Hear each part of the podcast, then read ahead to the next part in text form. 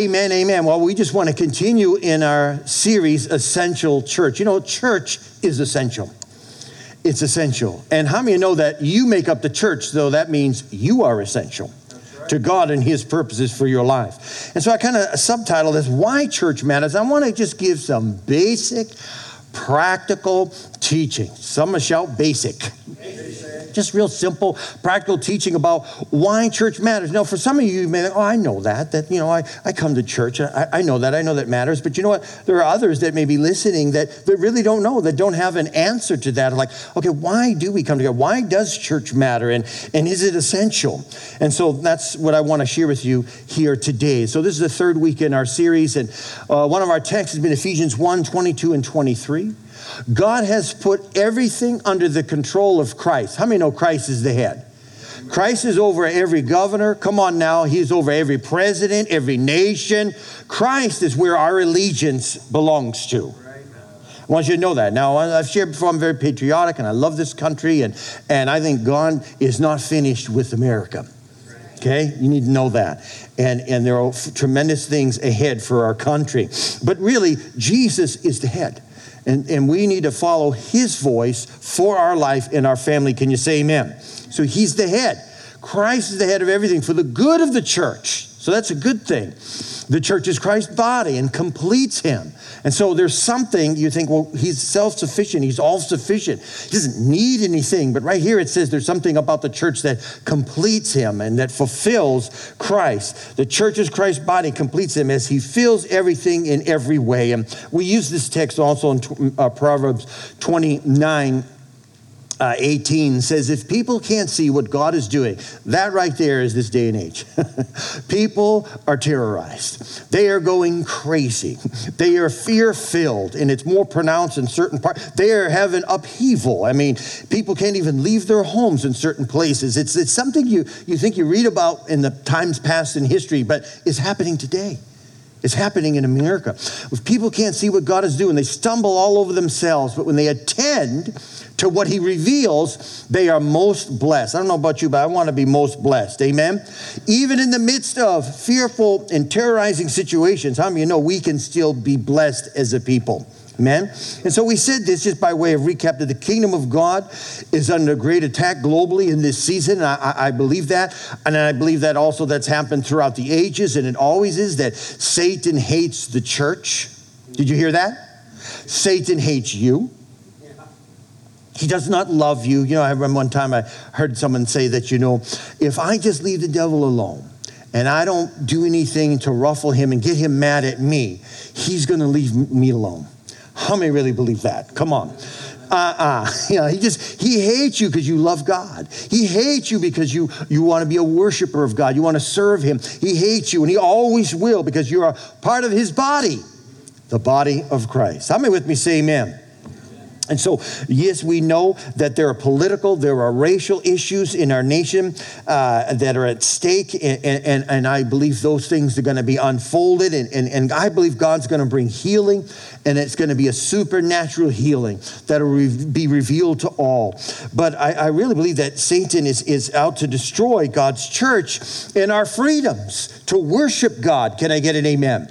You know, these are things we like I said, we read about in past history, and we don't recognize that some of this in certain areas, it's more pronounced going on right now. You know, I just read an article about the L.A. mayor, Eric Garcetti, threatened to shut down electricity and water to churches that meet. This is happening right now. But just pull the plug, shut the electricity off, because, you know, we don't want you to meet. And I don't know if you follow John MacArthur right now. This 81-year-old preacher is like a soldier for Christ. And he is infusing hope into a lot of churches in America. And he's saying, come to church, show up, you know, don't be afraid of them. Do the right thing. Our allegiance is to God first. Okay, now we can meet here in Minnesota still, but in other parts of the country, they're shutting it off. They have an attorney, Matt Staver, and he said this, did you ever dream that Americans would have their water and electricity cut off because they dared to worship God? He said, it's happening right now. It's happening right now in certain places. So we thank God that we can meet, but also defend God's purposes in the earth. Can I get an amen? They may have ruffled you up a little bit, but I'm just going to keep going here this morning. the church is the key to the moral order of the civil society. If you really believe that, which I do, If you don't believe that, then church doesn't matter. Then it doesn't matter that you don't meet for 9 months to a year or 2 years. It doesn't matter. Let me tell you something. What about the families that are trying to raise their little children in the Word of God to come to children's church? Come on, somebody. Or a youth group, and they hear the Word of God. And those little children, follow with me now, those little children memorize verses, run home with little colored things and talk about Daniel in the lion's den and how God delivered it. All of that is taken away from them. Church matters. You better believe it matters. It matters for little ones. It matters for youth. It matters for adults. It matters that we get together. You know, I just heard a statistic that when most of the churches that in America heard that this virus came out, it's like, we heard the story, millions, tens of millions of people would be dying. And it's a real virus, and it's serious.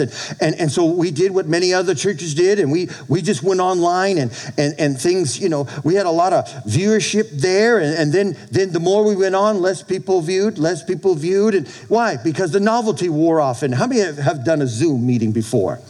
Don't you just hate Zoom? You know, it's just, it's like, well, at first everyone was excited. Productivity, they say in the business world, shot up with Zoom. Woo, people are excited. I can be home. I can do my work at home or on the beach with a background, you know. And, you know, this is great.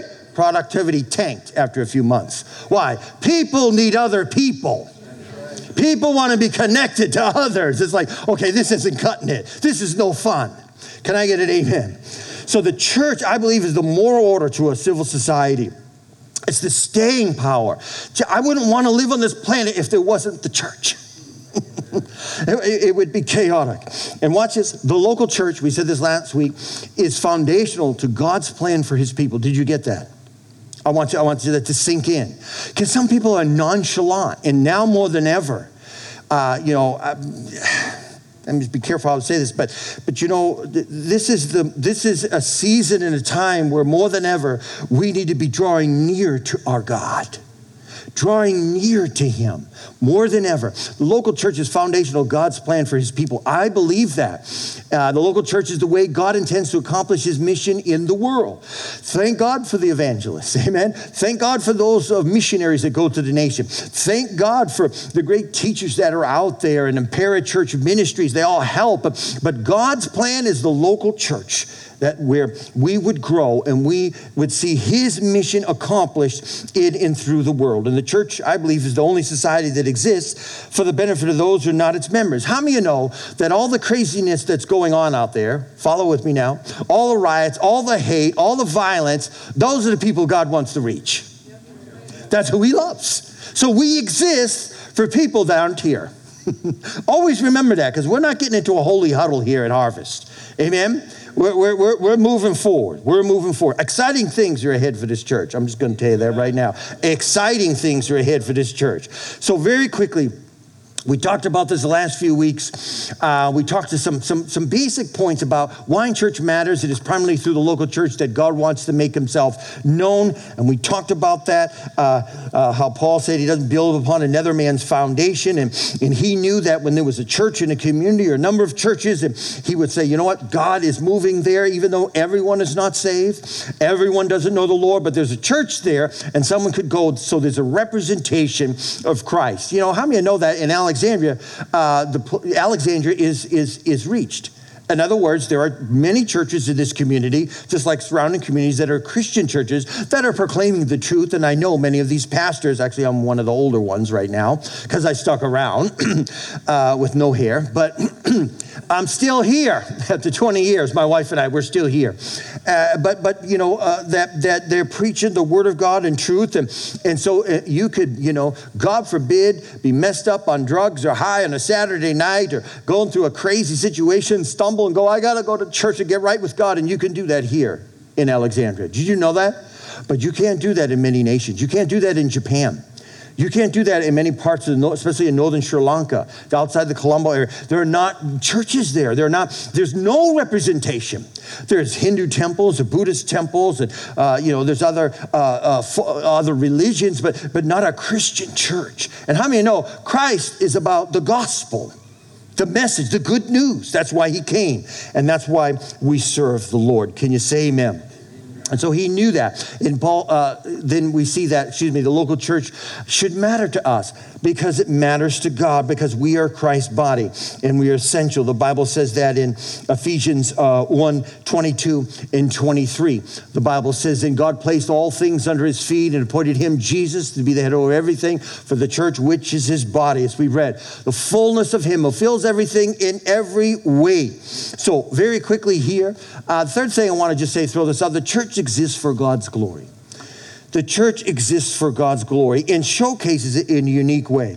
How many know the church is built for Jesus, by Jesus, and on Jesus? He is central, amen? It is simply unthinkable then to separate Jesus from the local church. And I thought, okay, what's a good illustration for this? Maybe one. If the gospel is a diamond in the great salvation plan of God, then the church is the band, the ring that supports it, holds it up, and shows it in its greatest light for the world to see. Amen? So here's the thing I want to leave with you with this.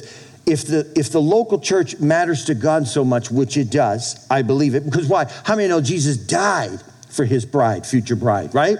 He died. It matters so much to him. It should matter to us. It should matter to us. And that's why I believe there are times and seasons we should stand up, that we should speak up, amen, in love, and we should defend what matters to God, amen.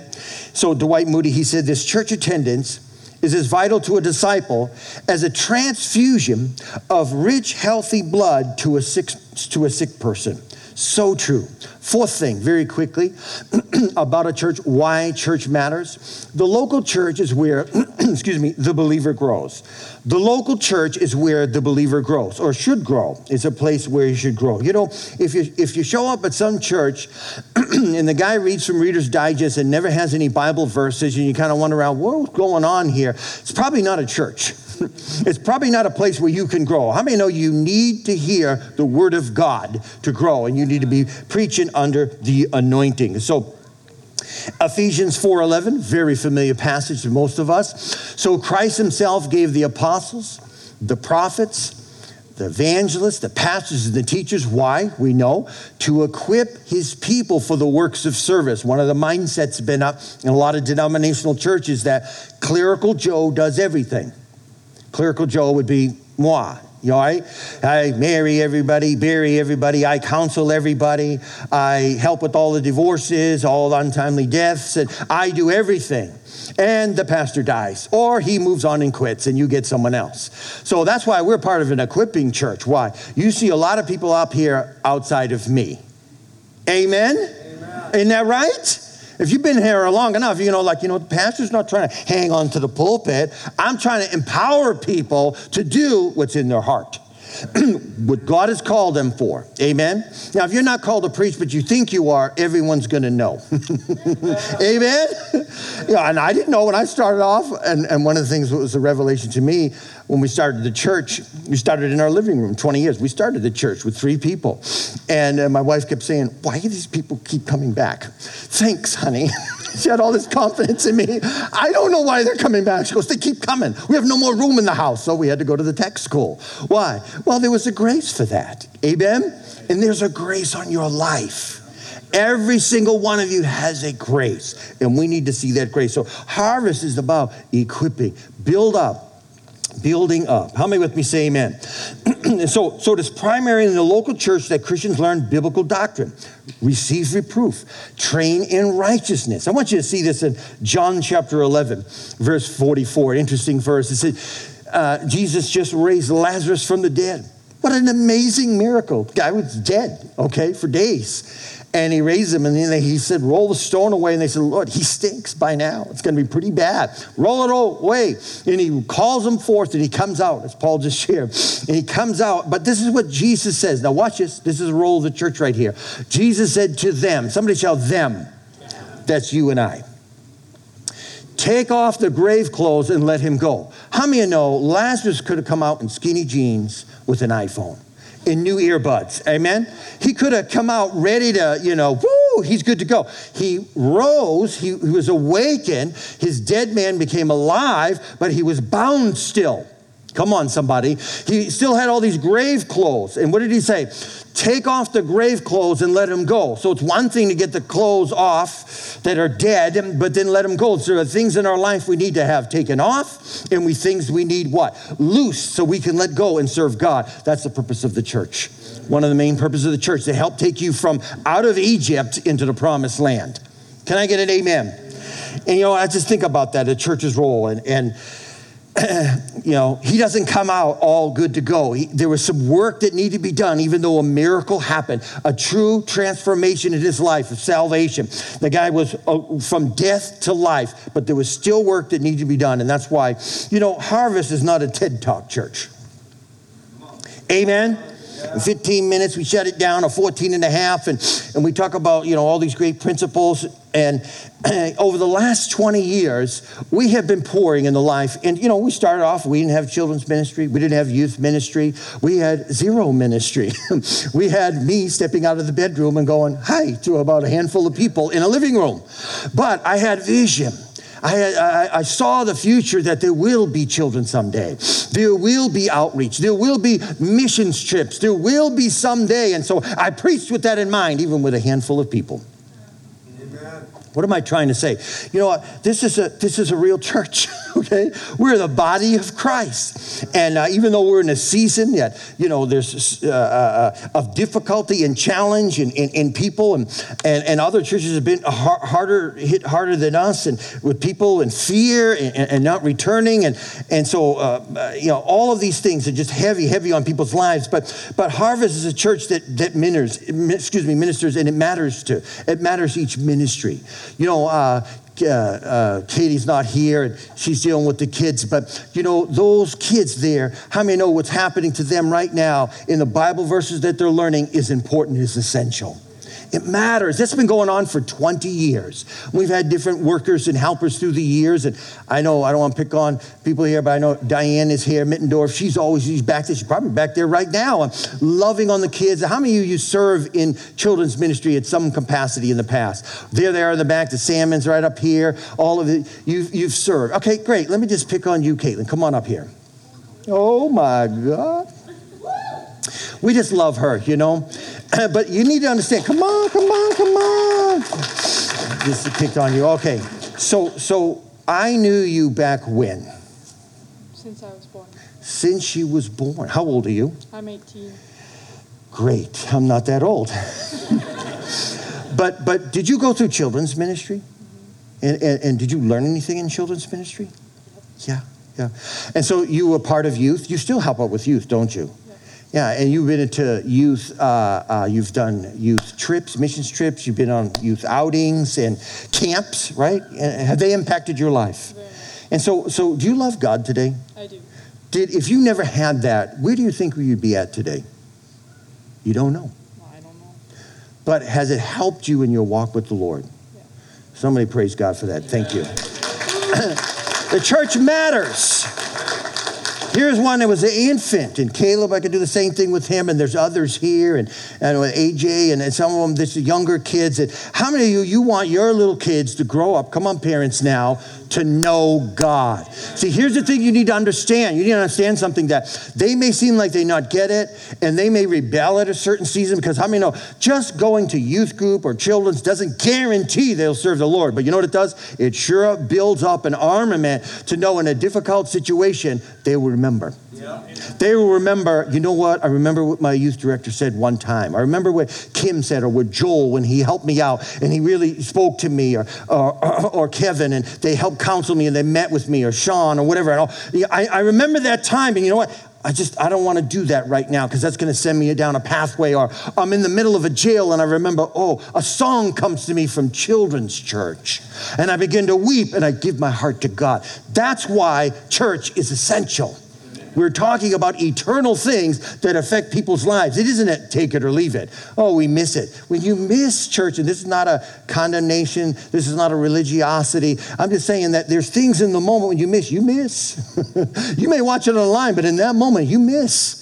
Because the Spirit of God moves. And so what is that? That just tells me everywhere my wife and I went, even in Boston when it was a challenge, it was a real big challenge to find a local church. We sought for it. Everywhere we moved, it's like, where could we be plugged into a church that we can grow thereby?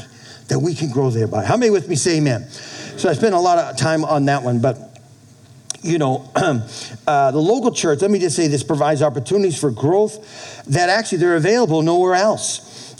You know, how many know that people, they need the intensive time, they need the effort, they need the prayer, they need the love, they need the support that only a local church can provide. A local church can provide. And there are people that come to encounters with God, and I shared a few of that, and outside of the church, maybe they saw something on TV or they heard something and it sparks them, and they come to Christ and they're like, I need to get plugged into a church, but they come back and you know, they have gaps in their knowledge. There's misunderstandings, there's things they don't know. And I remember one time a lady who was part of actually my dad's church, and she came out of she was alcoholic, and God set her free, and she was kind of a rough character, older lady, and but everyone loved her. She loved on people. She was real high, outgoing, and boisterous. And she said, "I believe the Bible from Genesis, like the beer, to Revelation." I'm like, okay, this lady's a little bit needs some help. There's a gap there. How many with me? Amen. So there's a gap. So. That's what the church is for, patiently teaching, training, week after week, answering questions. I remember I youth pastored for, my wife and I, for 7 years in that specific role, and more 9 as an associate, but seven years in that. And there were times that where kids would show up. All right, this was out in Ashby, and they would show up those first few years, and they'd fall off the map, and you try to reach out to them, and you hear disheartening things with them, and then all of a sudden, 5 years later, they show up because they knew we were meeting on a Wednesday night. Come on, somebody. And when all their world collapsed, the only stable thing was the church was meeting. And they would show up with 100 other kids standing there. I'm like, where you been? And they were broken. They'd give their life to the Lord, and they'd come back to the Lord. Jeff was part of that. Many, many of those. Jeff Anderson, just such a helpmate with that. And he was Aaron and her holding up my arms. And we had great, great times with that. And I so appreciate that with Jeff. But you would see them after years later, and God would touch their lives. The church is essential. Can I get an amen? So, Pastor David Jeremiah, he said this, every believer is commanded to be plugged into a local church. And I thought, wow, that's pretty strong. But I believe that's backed up with this verse in Ephesians 2:19. Bible says, Paul tells the church, now you are no longer strangers to God, foreigners to heaven, but you are members. Come on, somebody shout members. Right there, of God's very own family, citizens of God's country. And watch this, just leave it at that. You belong in God's household. Somebody shout, you belong. That's where we belong. We belong in God's household with every other Christian. Can you say amen? Hallelujah. Very quickly here, I'll end with these two. The local church is the place where believers submit themselves to spiritual authority. Now, here's the thing. Believers should submit themselves to spiritual authority. How many know that trust takes time? Amen. It does. And God gets that just as much as, we get that too. And so many people from all walks of life, they struggle with the issue of spiritual authority. And the moment you mention it, they go, oh God, here you go. This is going off the deep end here. And that's that especially prevalent in America and especially in the younger generation. But affects all people. It affects all people. And what's very sad to say is many people will not accept any spiritual input or critique from anybody they regard as an authority figure. That's prevalent in our day and age. And we see that with mayhem and the rioting and the upheaval. I remember one time I came back from a missions trip, and this other pastor and I, Pastor Steve, we came back We were in Russia and Ukraine, and we came back, but we got wind, this was back in the 90s, that this lady, she's a dear sister that, you know, she was a single mom, and she wanted to get married, but then we heard about this guy that came in, and it was a lot of mystery about it, and was some not good things, and so we just had questions, but we didn't impose ourselves upon this woman. We didn't tell her, well, you can't do this, you can't do that. That's not what we're talking about. But when we came back, the first thing she did, she came up to us, she said, I'm getting married. And here's the date. So in a moment like that, as a pastor, all you go is, well, congratulations, you know.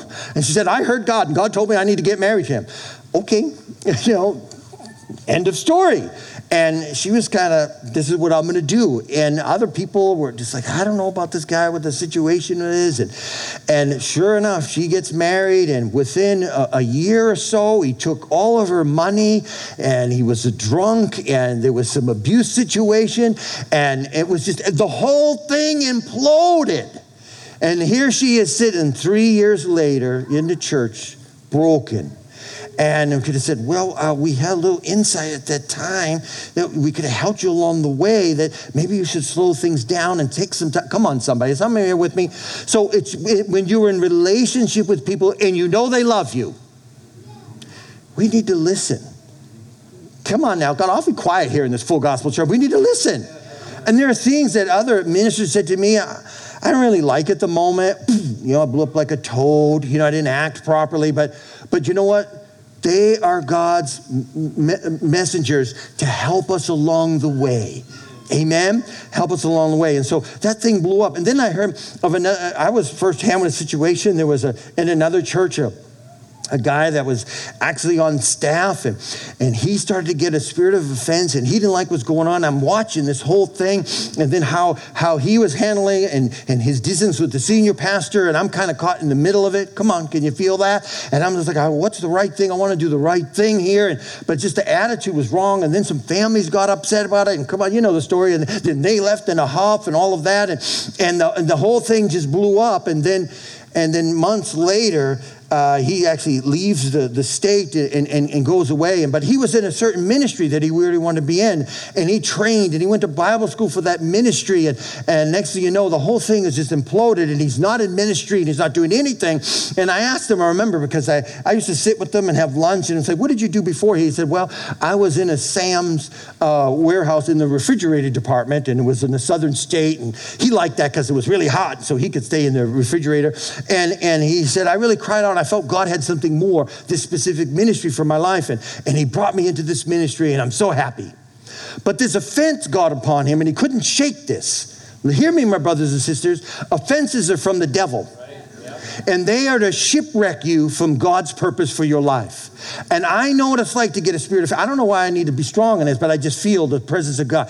That they want to shipwreck you from God's purposes. They get you offended, and it starts from a little crack.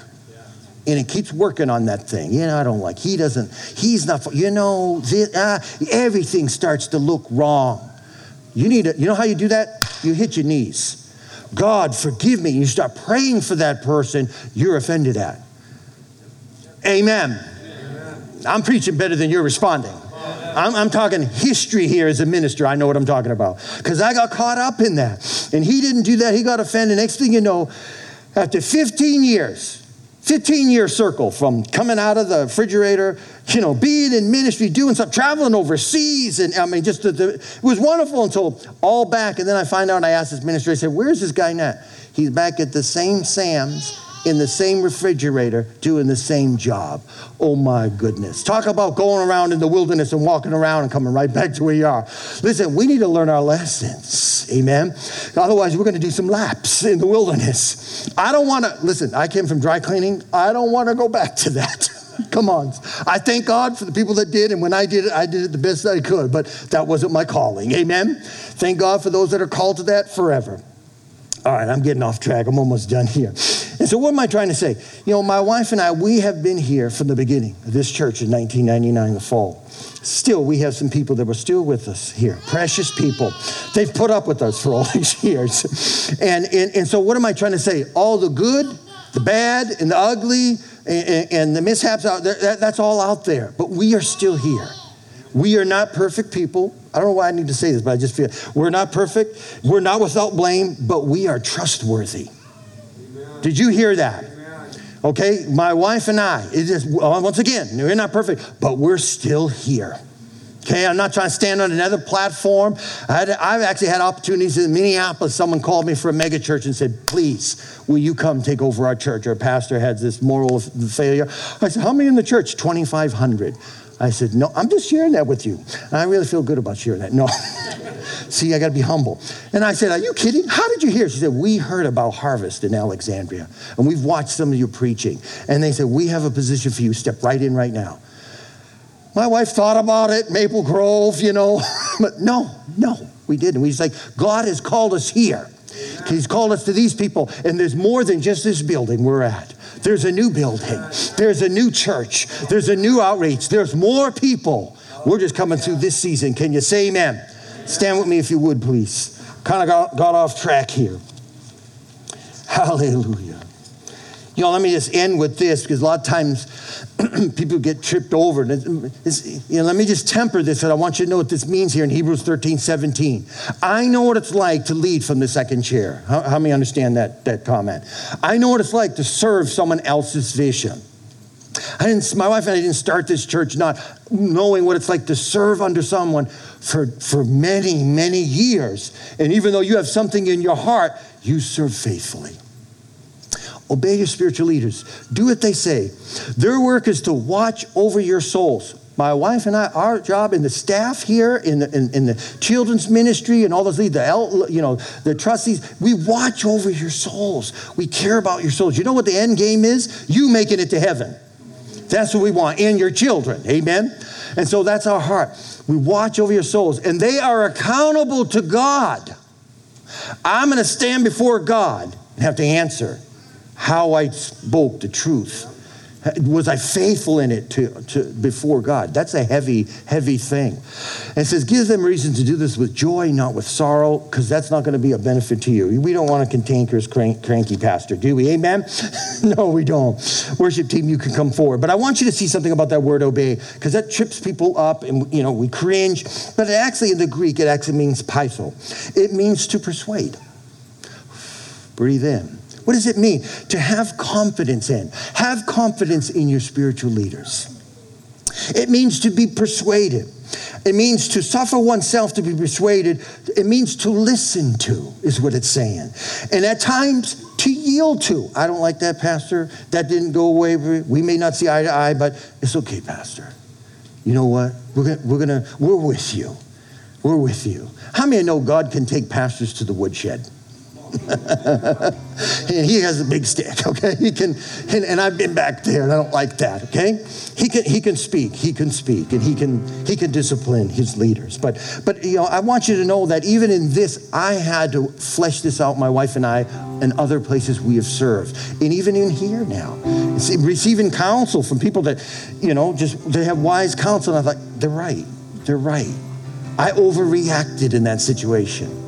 I went a little bit off the deep end. Come on, somebody, and I it's okay, but you know what? I'm going to get centered again. I'm going to follow God. I'm going to humble myself, and I'm going to get back up. Can I get an amen?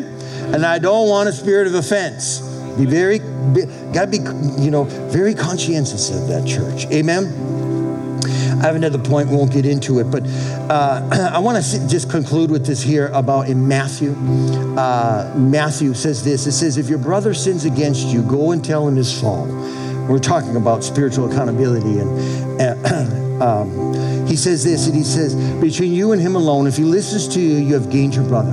But if he does not listen, take one or two brothers along with him, that every charge may be established by the evidence of two or three witnesses. And if he refuses to listen to you, tell to the church. And if he refuses to listen even to the church, let it be to you as a Gentile and a tax collector. Wow, what are you saying? Man, what's going on here, Lord? I kind of broke this down, and I'm just going to share it briefly. Just give me a minute here. If your brother sins against you, and that actually means by disunity or by an offense. Interesting. It says, go tell him his fault. In other words, seek an explanation of his conduct. So you don't go tell them, I'll tell you what you were. That's not what we're talking about here. Seek. It says seek an explanation. What's going on? What happened? There are people I thought, they're offended. I'm clueless in this moment. My wife and I are like, what happened? Have no idea. Well, this happened. No, that's not what we meant. When you said, there's someone that got offended one time because I accidentally, and I'm an Italian, okay, so I apologize for that, but I said the devil was stronger than God in a sentence, and they got in a fit. How many know the devil is not stronger than God? How many of you, after 20 years, every week, week in and week out, never make a mistake in your words? Amen? Mine's recorded and goes online. Can we take that out, please, in the soundboard? I didn't mean to say that. She got offended of it. Come on, people. Amen? We're here because we love you. And God's called us here, and we're for your best. We're for your best. But the Bible says that seek an explanation, but you and him alone. And then he said, if he doesn't listen to you, watch this. If he does not listen, take one or two others along with you. In other words, watch, you don't take, knuckle-dragging so-and-so to come by, I'm ready to throw down, That's not what you do. It actually means people he loves and esteems. Come on, somebody. That's who you bring with you. And a lot of times when you bring a person like that, what's the first thing that happens? Their head goes down. Because I know that man loves me. I know that woman cares for me. I know they're out for my best. They're not, and I'm caught up with something. Now, I'm going to close with this. Thank you. Still before noon, 2 minutes. I know I said that a minute ago, forgive me. But firsthand, my wife and I just came back on a trip, got to spend time with our two daughters, a wonderful time. But I actually had to ask this guy 3 times to tell me the story, 3 times. Because I couldn't believe it. It's so insanely crazy about how the church ministers and reaches out to people. So this guy's telling me the story, and he said, I work with the guy. They're in a highly specialized, they do a lot of military contracts. And for the military, and I'll just leave it at that. And he said, I've known this guy for decades. He's worked with me side by side. And he got married 13, 14 years ago. And he said he came out, he would witness, watch this, he would come. I knew this kid. He said, come and witness on the streets. And he would share his faith. And after he was newly married, and something happened. Things started to happen in their marriage. Things started to get really ugly. And then he got injured. And through the injury, the doctor kept prescribing him medications for pain. He got addicted to them, okay? It got so bad that the wife, the whole marriage imploded, like really bad, okay, on faithfulness. It was just crazy. And then he went off the deep end. And I'm asking him, I'm saying, you mean this guy? He goes, yes, he went off the deep end. Was plugged into church, was serving. And he says he just went off the deep end and went crazy. And then he was taking drugs. He didn't eat anything for 40 days. He said he shrunk to a skeleton. And he would go nuts. So he took off, told his wife, and he said, that's it, I'm done with you. And they had $12,000, and they split it. You take 6, I'll take 6. He went to the bank, cashed it all in, the $6,000 in $100 bills. And he says, I'm leaving. And he goes down to Southern State, I'll just leave it at that, and he just goes in the park, and his mind, he lost his mind. It was like crazy, and he would talk crazy, and he was hallucinating, and all he was living off of the meds. It was so bad. And he would pass out $100 bills just to say, will you just spend a minute with me right now? And people go, yeah, I'll spend a minute. And take the $100 bill, and within a few days, all of it was gone. He's homeless. This is all true. I'm like, are you? Say that point again, because I know this guy. And he said, I said, well, what did you do? He said, I heard about it. And I was in the northern part of the state. When I heard about it, I rented a Suburban. Watch this. We're talking about the church now. I rented a Suburban with 2 other guys that knew him, that loved him. And I drove all the way down. I said, how did you know where to go? Well, we heard last from his ex that he was at this certain dumpy hotel. So he shows up. Nobody's there. And he asked the hotel. He said, has this guy been around? He said, he hasn't paid his bill. And so we threw him out. He said, can you please, what is he owed? So they paid it. Said, can you please tell us the moment he comes back, let him in. So 2 days go by. They're just down there waiting. 2 days go by. He comes and he shows up, and the hotel calls and says, he's here.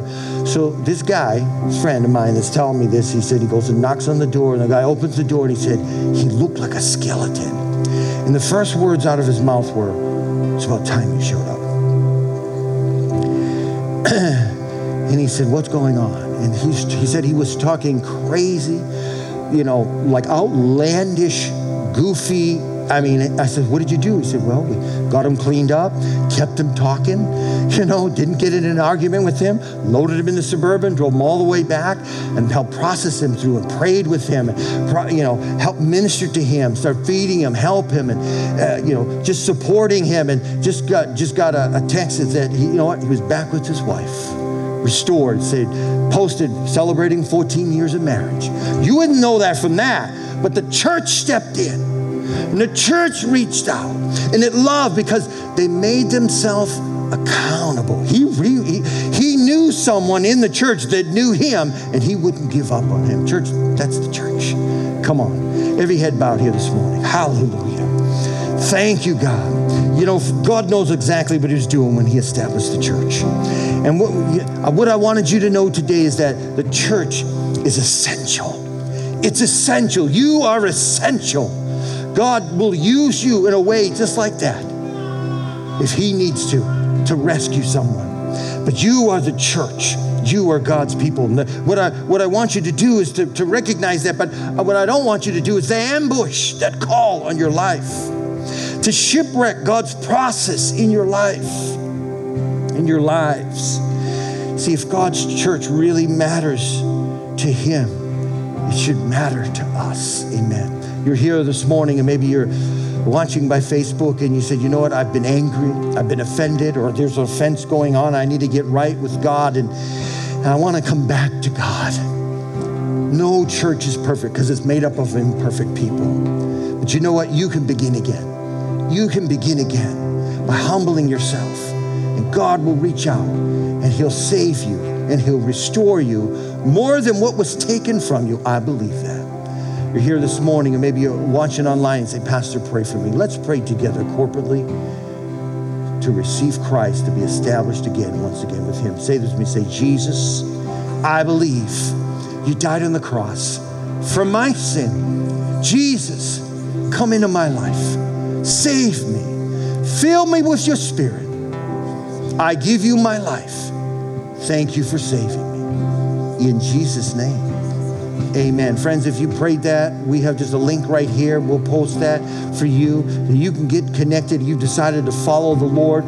God has a plan. He has a purpose for your life, and he's going to fulfill that through the local church, wherever you may be. Amen, church.